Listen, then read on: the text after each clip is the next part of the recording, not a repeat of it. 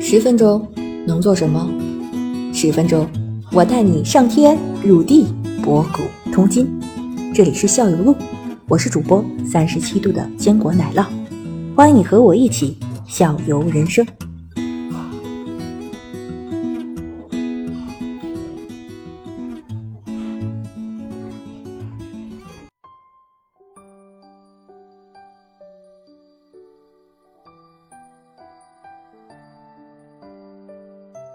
题当时也我做觉了，得咱们老祖宗的东西都有这个特点，因为我接触过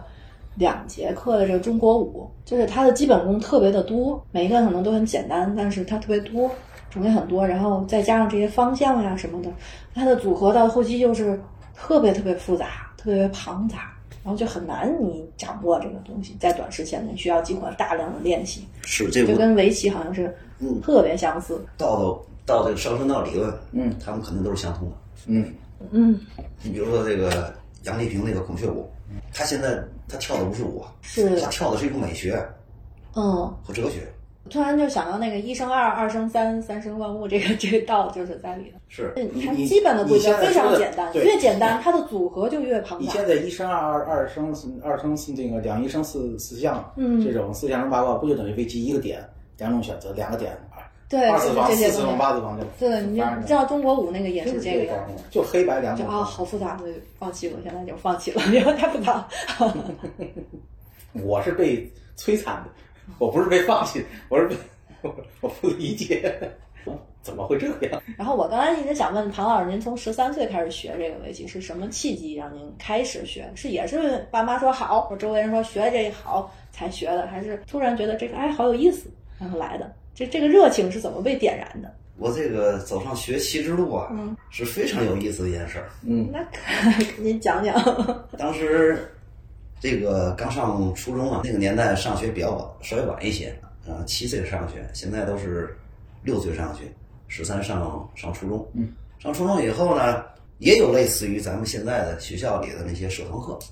就开始组织报名。兴趣班兴趣班报我报的是什么呢？我报的是中国象棋。啊，然后呢，我我非常喜欢下中国象棋啊，当时当时让我去这个办公室去找老师去，找那象棋老师去。等到办公室以后，倒是有一个老师在，啊，一提干嘛呀？我说那个那个找找哪个老师学象棋？啊，他没在。你会下围棋吗？我不会啊，我就会一点点石子啊。让围棋老师逮住我，啊看着挺机灵的，你跟我学围棋吧。嗯，哎，就这么这个这个偶然啊，这这个这个这样一个机会吧，就接触到围棋了。因为当时啊，实话说，这个资甭管是资讯呐、还有这个氛围啊，跟现在比不了。现在想啊，就算这个围棋老师呢，应该说水平也有限，并不太高，但是他毕竟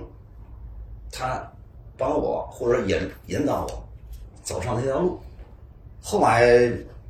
通过跟这个老师学习呢，就像刚才这种方式一样，几乎不讲具体内容，来了就是两横一竖干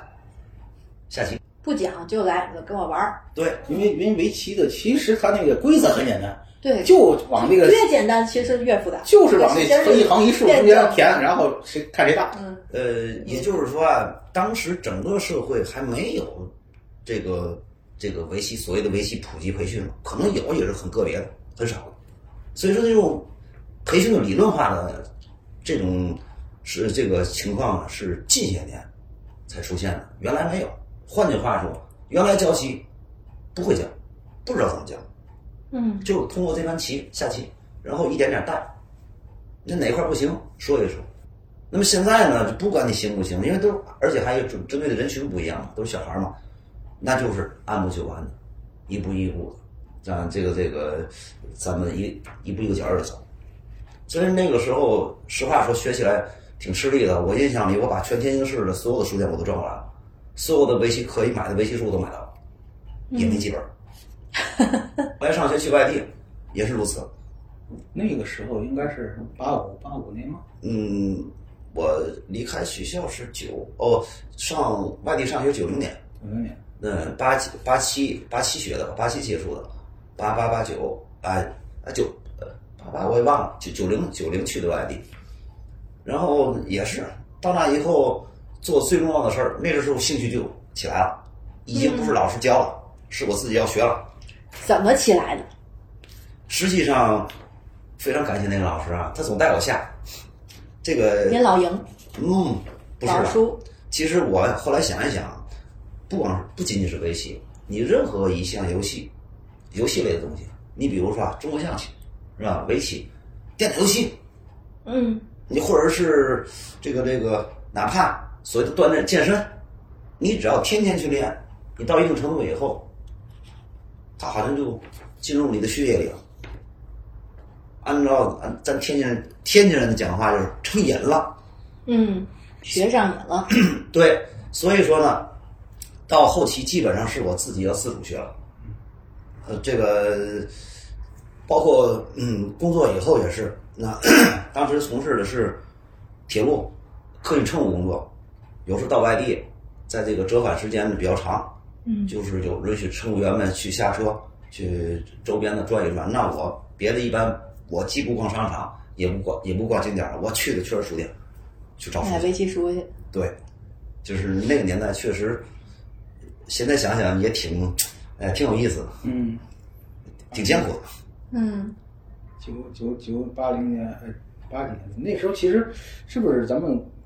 呃国内的话，这围棋已经开始有点风气，形成那个爱下棋的风气。那时候聂玄芳已经带着大伙儿，就是那有个时有候两个有两是中日围棋对他赛会已经赢过一场节了啊，应该那个时候是一个是一个稳定期，已经应该讲所谓聂旋风、聂卫，你只是聂卫平、 聂聂聂聂卫平聂，对对对，他实际上是八十年代末期。嗯就开始有了。嗯，应该讲从年龄来讲，现在目前被他带起来的那批人，应该是最小年龄也得五十岁以上，大概是五十二以上，我印象里是。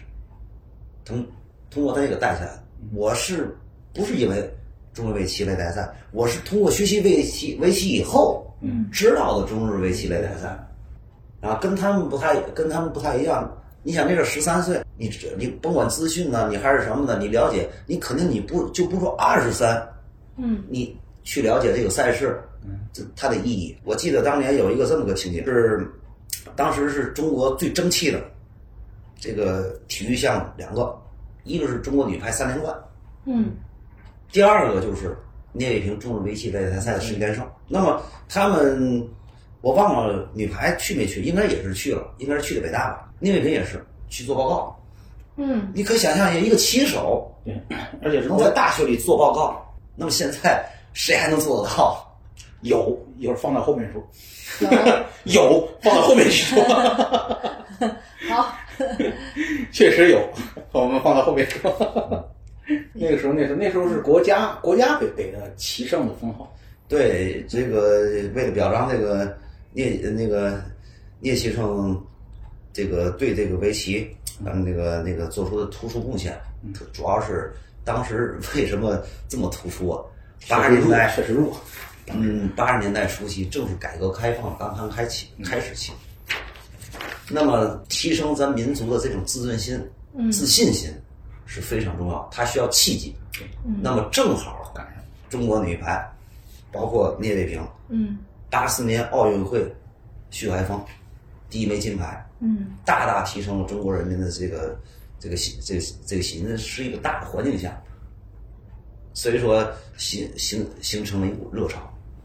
嗯，到九十年代就是已经进入一个平稳期了，相对说。已经已经能跟日本、韩国那是掰手腕了。那那段时间应该是啊掰手腕对对对那段时对间应该是掰手腕。是嗯，当时有一个这个转折点，转折点是在八九年嘛，是应该是八九年，我我印象没错的话，我对记这个年头啊，时间呢不是我强项，是应试杯世界围棋锦标赛，是已故台湾实业家、企业家应长期他成他组织。那么当时他就是正是看到了，他是个爱国企业家，他正是看到了当时聂卫平横扫日本超越棋手，